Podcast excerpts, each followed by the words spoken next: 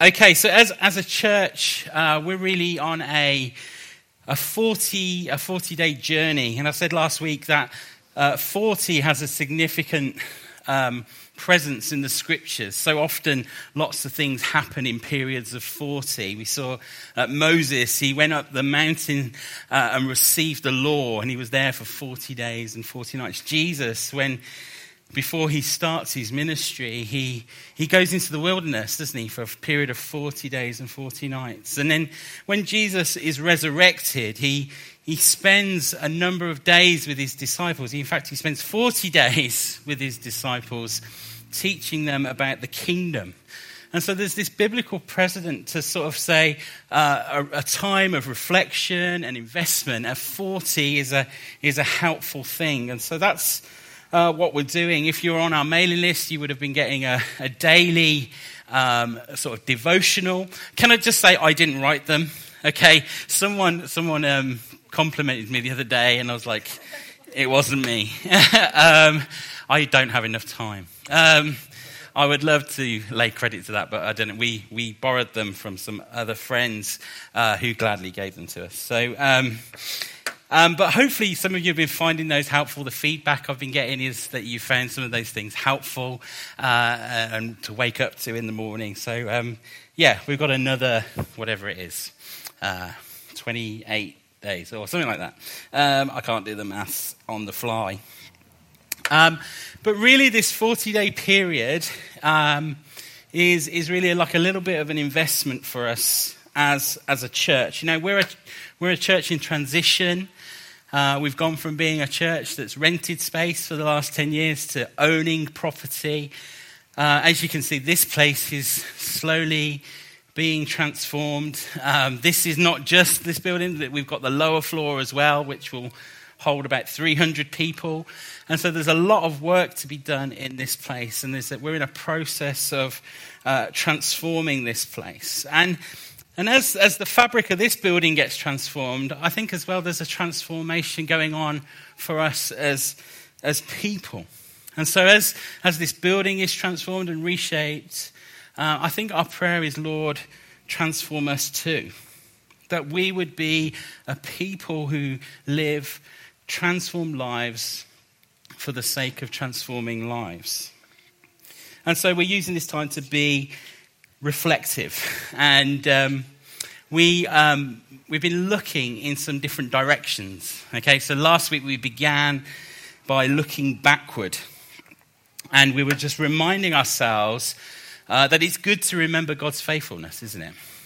That we, when we remember God's faithfulness to us in the past, it has the ability to um, kind of shape our trust for the future.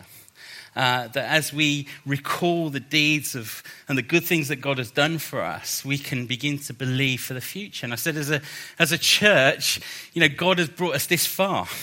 You know, uh, in, in October last year, we didn't have any money to buy this building. And um, within three weeks, we had the money to buy this building. Now, now we're in a position where we've got no money to renovate it. Um, and so we just have to trust, don't we, that has God's been faithful to us in the past, he'll be faithful again. And, and, and so this week, um, we're going to be looking inward and um, kind of examining ourselves, looking at our own hearts and lives in the midst of transition. And so, if you've got a Bible, uh, why don't you turn to Psalm 23? This is probably the most famous portion of Scripture uh, other than John 3.16 at the Olympics. Um, uh, Psalm 23 uh, is probably the scripture that most people know. The Lord is my shepherd. I, I looked through my uh, sermon archives and I think I've preached on this passage about three times in my, I don't know, 14, 15, 16 years of doing this kind of thing. Um, and each time there's something new to say. But what I'm conscious of is that um, when we look at a familiar portion of Scripture, we can, we can sometimes miss it, can't we? We can sometimes take it for granted, particularly passages of Scripture that we can quote verbatim. Um, we, we can miss uh, what the Lord might say. And so let's let me pray uh, before we jump in and pray that God would just open up this passage to us again. So, Father, we just um, we just thank you for your presence. We thank you. Uh, that you're at work in our lives, Lord, that you're, you're doing so much in and around us, Lord. And Father, I just pray that um, you would just open up your word to us this morning. That, Lord, we would have something fresh from you this morning, Lord. Father, remind us again of your faithfulness, of your, your kindness, your goodness, Lord. And come and be Lord, we pray. In Jesus' name, amen. Am I okay? Because I feel like I'm going quiet. Sorry? Well, this one, yeah. Can I have the handout? Because I'll trip over. Is that better? Hey, hey. So, Psalm 23, let's, um, let's read this together. It says, The Lord is my shepherd. I lack for nothing. He makes me lie down in green pastures. He leads me beside quiet waters. He refreshes my soul. He guides me along the right path for his name's sake. And even though I walk through the dark valley, I'll fear no evil. For you are with me. Your rod and your staff, they comfort me. And you prepare a table before me in the presence of my enemies. You anoint my head with oil, and my cup overflows. Surely your goodness and love will follow me all the days of my life, and I will dwell in the house of the Lord forever. Now, this psalm is a psalm written by King David. And um, David, as you many of you know, was responsible for writing much of the psalms. Um, but before he was a king, he was a shepherd. And uh, David, he. Um, he kind of uses the imagery of shepherding in this psalm very clearly. And, and actually, for people who live in the 21st century, that's sometimes hard for us to uh, kind of grasp, isn't it? We can miss some of the imagery of what's going on here because, you know, primarily we don't live and work in a, in a kind of farming or agricultural uh, environment. Some of you do, I know, but um, primarily many of us kind of kind of miss that, and and we don't fully, I think, appreciate the the relationship that exists uh, between a shepherd uh, and his sheep. And so, as a shepherd, uh, it was David's job, wasn't it, to, to protect uh, the sheep, um, uh, to protect them from danger, from predators. At night, he would have probably slept amongst the flock. Um, there was this, this closeness they had, a, a sense of ownership uh, as a shepherd, um, he would be uh, aware of every single sheep. If one of them went astray, he would notice. If, if one was in trouble, um, he'd be there. And see, for a shepherd, uh, these, these sheep were more than just an economic investment. You know, they were more than I'm going to get some nice food from this, or I'm going to be able to sell these, or anything like that. It was, it was more than that. I guess, I guess the closest example that we have to shepherding and sheep uh, is the relationship we have with our pets.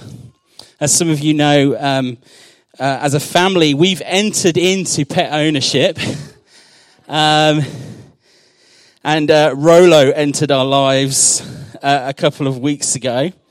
And uh, when, when Rolo entered our lives, the condition was that I would have um, zero involvement in his life.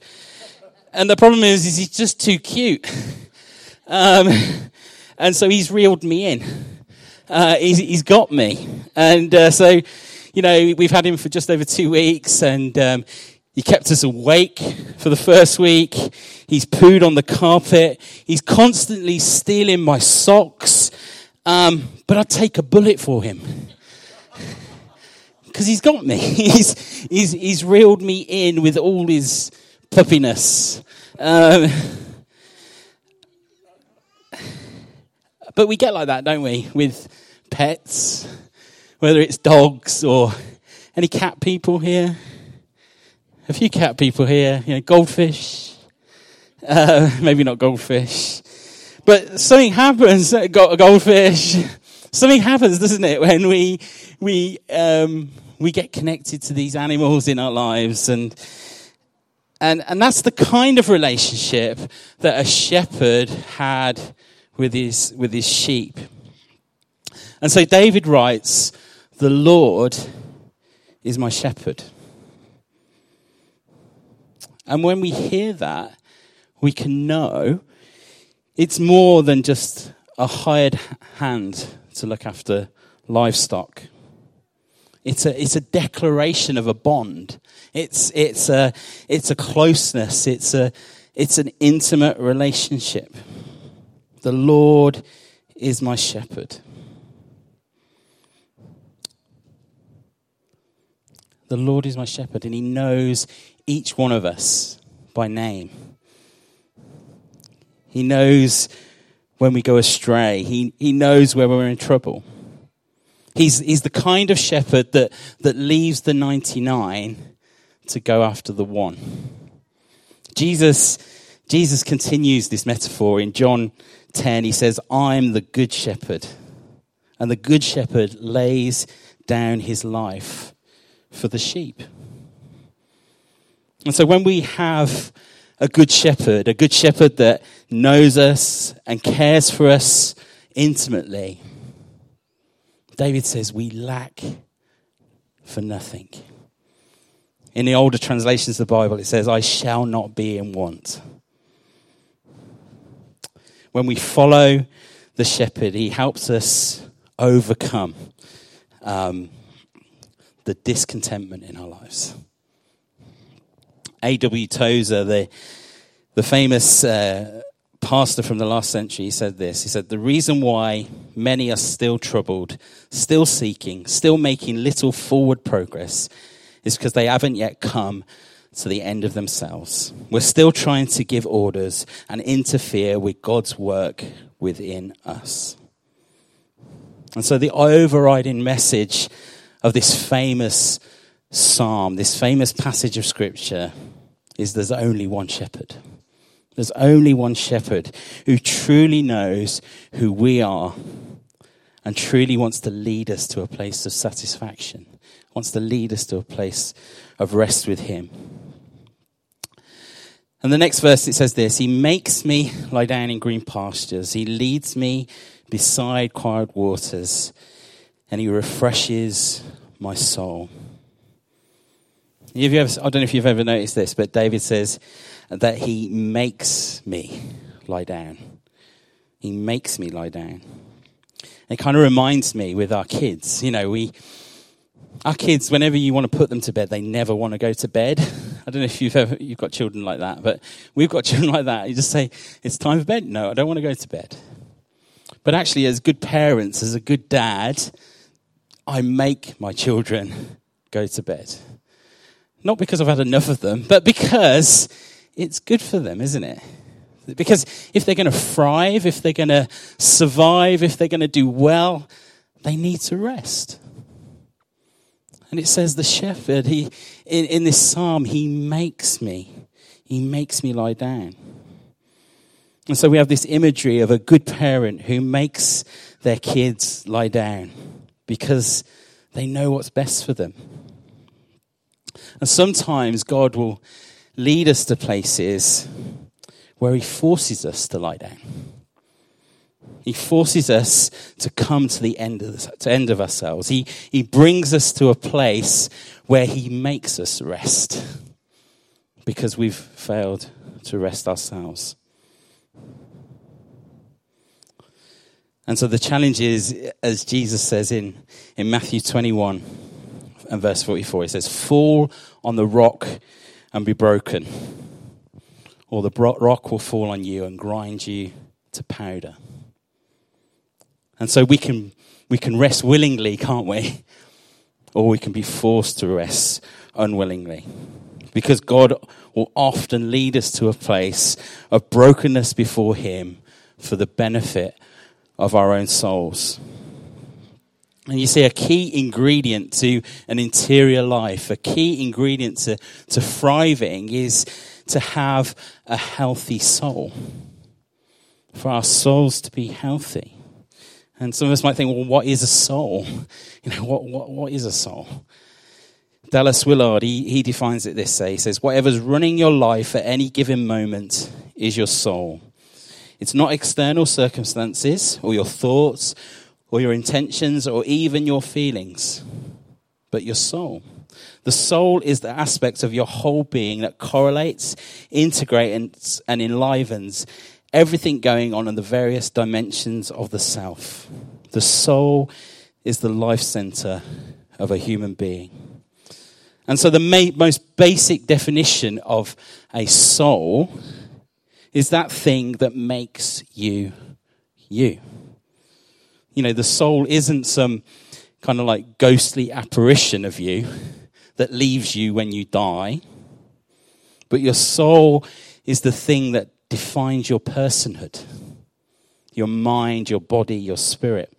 Dallas Willard, he goes on to say, the soul is the capacity to integrate all the parts. So, all the parts of who you are, your soul integrates them together into a single whole life. And the kind of God that we follow is, is one who, who wants to care for our soul. You know, the reality is, is he knows us better than we know ourselves, doesn't he? He knows us, he knows us in a way that goes beyond our understanding. And he promises us rest and refreshment for our soul, the very core of who we are. And so I'm guessing the challenge is, is that in a, in a culture that's always moving, do we, do we become people who, who rest voluntarily? Or do we end up being forced to rest? And maybe this morning, you know, we can say, Lord, make me lie down in green pastures. Lord, I need rest for my soul. I need refreshment for my soul. You know, one of the things I've learned in, in recent years is that um, there's always stuff for me to do. There's always stuff for me to do, and there's always stuff that needs doing. I don't know if you've noticed that. Um, you know, I, I kind of get in this perpetual cycle. I'm sure I did this yesterday. I'm sure I did this the day before. But there's always stuff to be done, isn't there? And, and the reality is, is that whether I keep doing it or whether I don't, it's still going to need to be, to be done. And so, can we afford sometimes to say, okay, I'm just going to stop?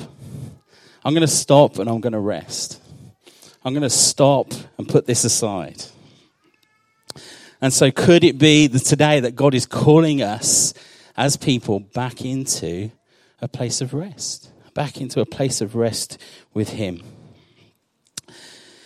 Verse 3 and 4 continues He guides me along the right path for His name's sake. And even though I walk through the darkest valley, I'll fear no evil, for you are with me. Your rod and your staff, they comfort me. See, David makes it clear here that uh, even when we're in the darkest place, God is with us and it's his rod and his staff that comfort us. Now, I don't know if you, you kind of struggle with that kind of metaphor. I do a little bit that, you know, when you think about a rod, it, it sounds like a harsh thing, doesn't it? It sounds like he's going to beat us uh, with, with his rod. And, and we kind of have had this imagery that he, the shepherd used the rod to, to control out of line sheep. And um, but that isn't the case. A shepherd's rod was used, um, was kind of like a short stick that was used to fend off attackers. And so when the sheep were in danger from predators, the shepherd uh, would, would use his rod to, to fight off bears and, and, and wolves on night. It's like shepherding ninjas. You know, they, they had this ability to, to, to fight them off. And so the rod is not, is not a tool of, of punishment, but it's a tool of protection. And God is protecting us. And what about the staff? Now, a staff was a, a longer stick with a hook on the end, and um, the staff would be used for when the sheep wandered off. If they, they wandered out of the flock, and the shepherd would put the hook around their, their leg and pull them back in, pull them back into the flock. And so the rod and the staff, it comforts us because they're tools of protection and direction. And so we can trust, can't we, that He'll protect us in, in more ways than we could imagine. And that He will direct us in ways that we, we don't even know. And so if we find ourselves walking through a dark valley, if we find ourselves uh, in, in, in those moments where St. John of the Cross says a, a dark night of the soul, according to this psalm, we can take comfort. We can take comfort because God is there protecting us and directing us more than any of us could imagine. How many of us have been through really tough situations? We've been through the mill and we've got through the other end and we're like, I don't know how I did that. Anybody ever had that experience? I don't know how I got through that. I really believe that's the Lord's protection. That's Him using His rod and His staff to comfort us in the midst of pain. And then he goes on, he says, Even though I walk through the dark valley. You see, if you're walking in hard times, if you're experiencing darkness of the soul, the promise is, is you'll get through it. It's not forever. There's, there's light at the end of the tunnel. Every day is one less day in the darkness because we're walking through. It says, Even though I walk through the dark valley, I'll fear no evil, for you are with me. I don't know if you notice what he does there, but he says, he says, you. You know, this psalm starts off, it says, the Lord is my shepherd. And he talks about God in the third person. But when he gets to the darkness, when he gets to the, the hard times, it isn't the Lord was with me. It's you're with me. You are with me.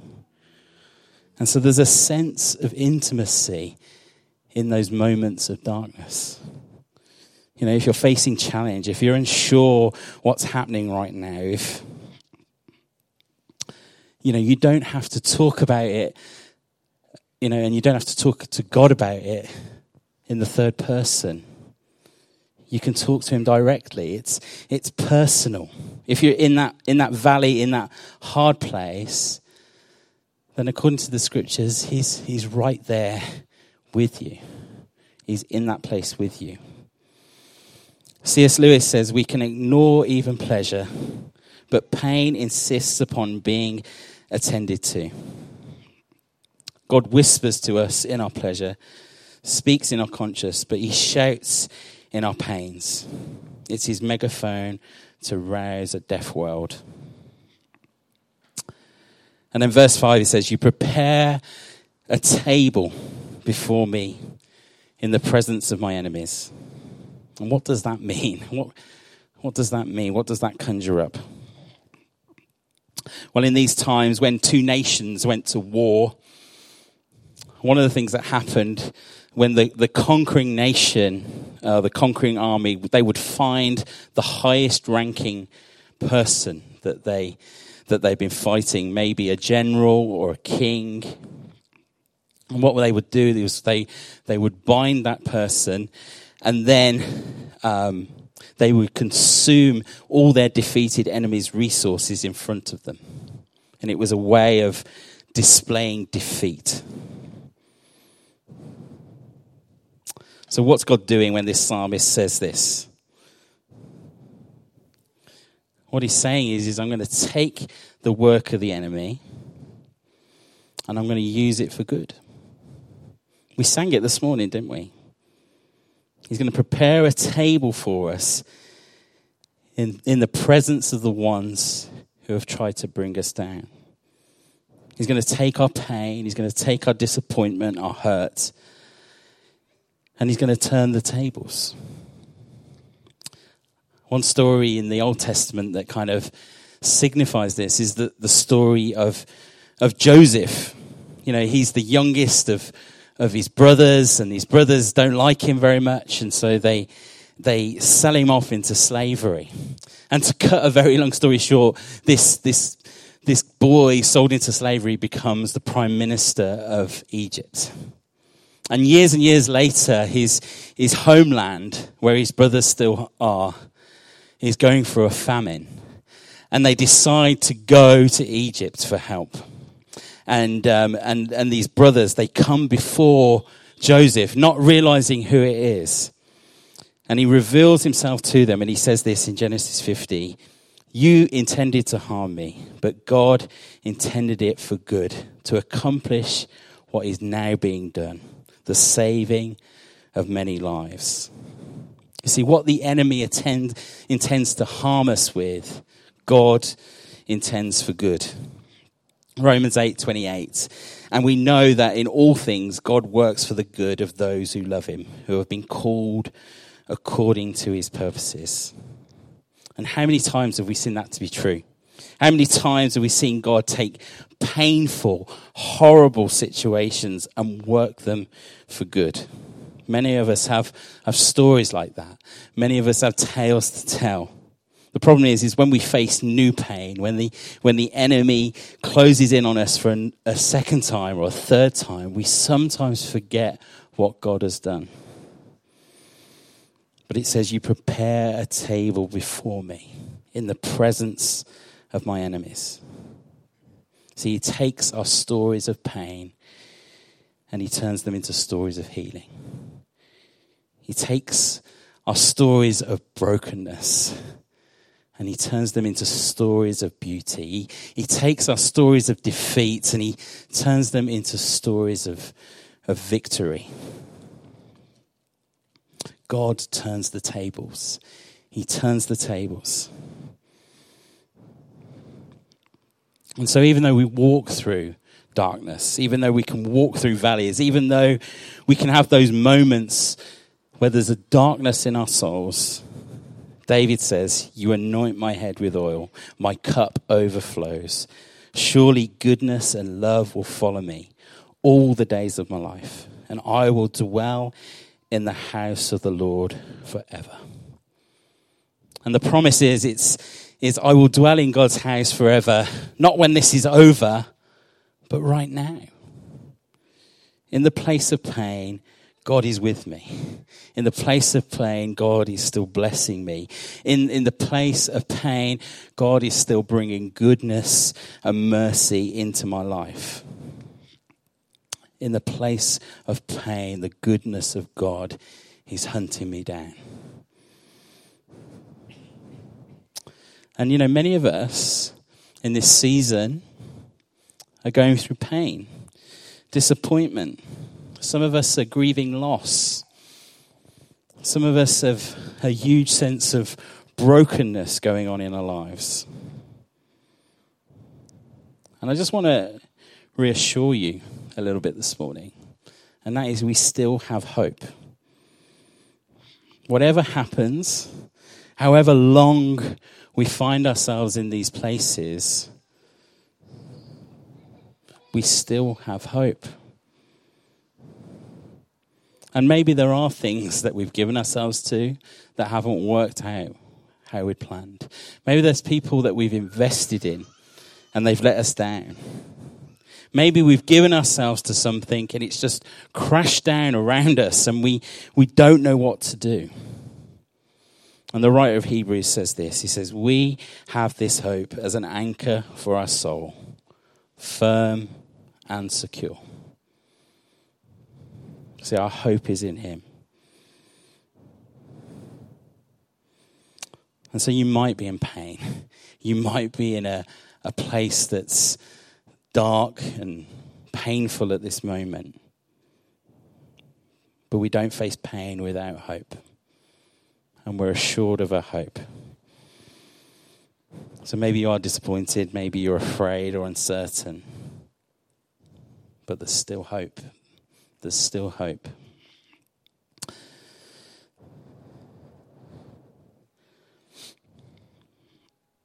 And so how do we how do we apply this to our lives this morning? How does what does this mean for us individually? What does it mean for us as a church? I guess in many ways, just as we are, you know, ripping apart this building and and and renovating and renewing what was here, I believe in many ways um, many of us are experiencing that kind of thing on a personal level too. That there's, there's stuff in our hearts and lives that, that needs some renovation, that need to be renewed, that there's, there's, there's, there's walls that need knocking down, there's, there's new doorways that need opening. And so maybe there's, um, there's a changing season for you in this moment. Maybe um, there's some things that you've put security in, and they're feeling a little bit shaken right now.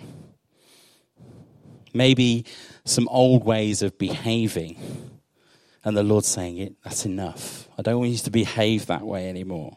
Maybe some old ways of thinking, and the Lord's saying, You need to think differently.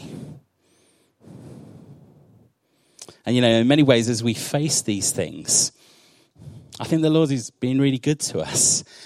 You know, this building, in so many ways, is, is a prophetic thing, isn't it? There's, there's something to be said that, you know, the Lord could have took us anywhere. The Good Shepherd could have taken us anywhere. But he decides to put us in a building that's on Sheep Street.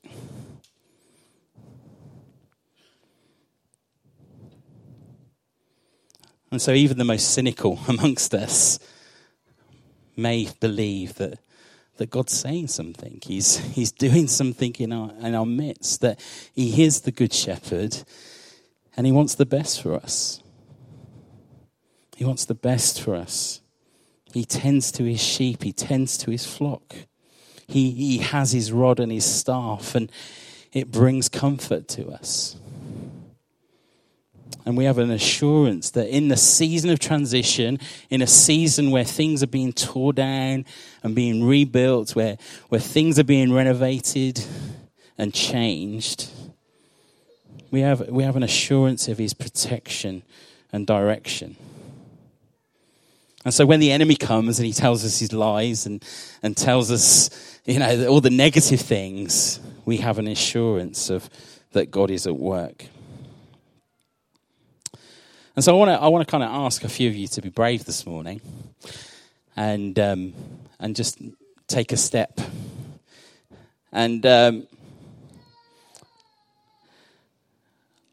I think I think there might be a couple of different things. There might be some of you here this morning who um, maybe you are journeying towards Jesus, um, and maybe you you know in your own hearts, maybe you've been around church for a long time, but you know in your own heart, uh, you haven't fully surrendered to the good shepherd of your life. And then I also think there might be another group of people who, um, you know, you, you know that you're in that valley. You know God is taking you through that valley experience. And and your, your, your assurance in that place has been knocked. You, you know, you're just not sure what's going on. What's the Lord doing? Why, why is this happening to me? And in some ways, you've forgotten what the Lord has said that He's with you, He's protecting you. There's, there's hope. You're, you're walking through, you're not staying here. And so if, if you're either of those things, I just, I just wanted to invite you to stand.